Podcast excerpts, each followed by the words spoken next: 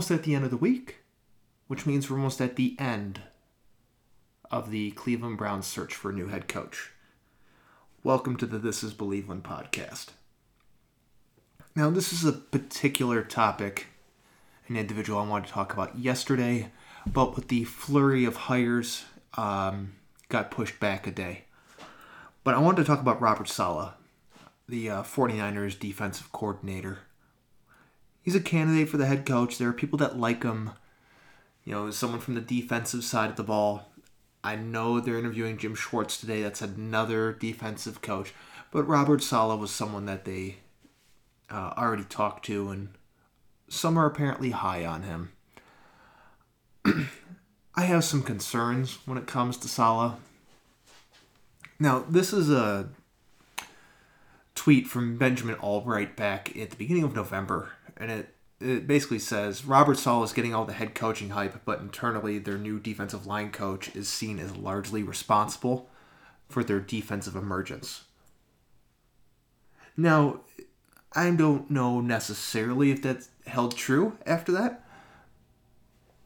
but if the improvement on defense is because of somebody else, then what the hell are we doing? I, I know that you know he's the guy in charge of the defense. He's you know the guy running everything, overlooking everything. But if it's someone else that's responsible for what they're doing, then why are we even like seriously considering him?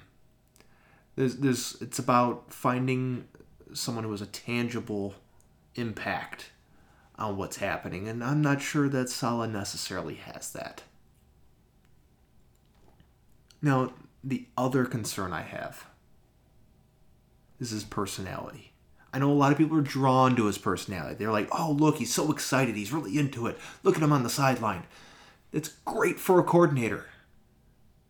As a head coach, it's not. There are two personalities from a head coach that get old fast the hard ass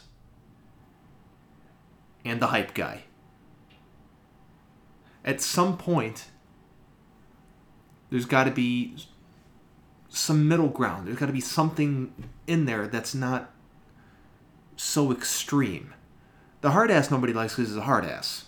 That's simple enough. But the hype guy, it, that, that plays well in college. Same thing with the hard ass. It, it's it's meant for shorter amounts of time. Eventually, their message, what they're doing, their personality, their attitude, their entire essence falls on deaf ears. And that's a concern if you're going to find someone like Robert Saleh and use him as your head coach. Is that at what point does his message he's trying to send to the team fall on deaf ears? I mean, because he's not really going to change that much of who he is, is he?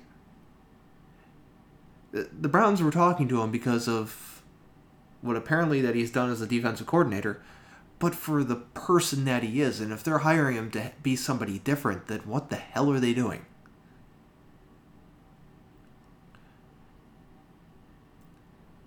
I feel that he's someone that if he were to get the last interview, he might get more serious consideration.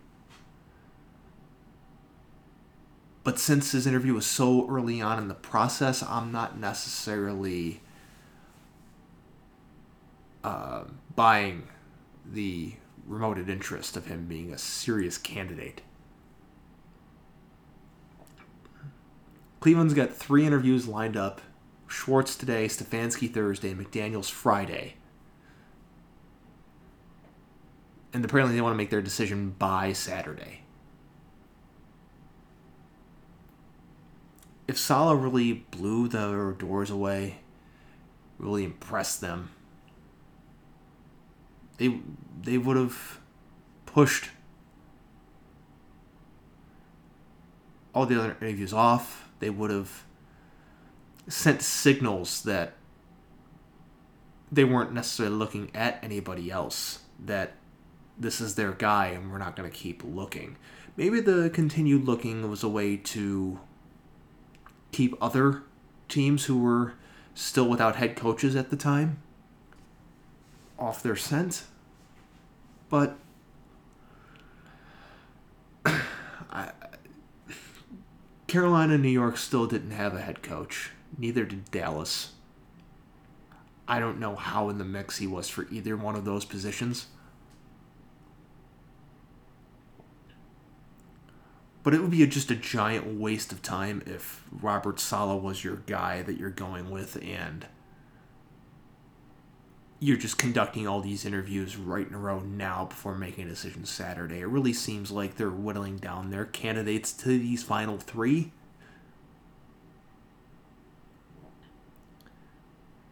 I know a lot of people like Saleh.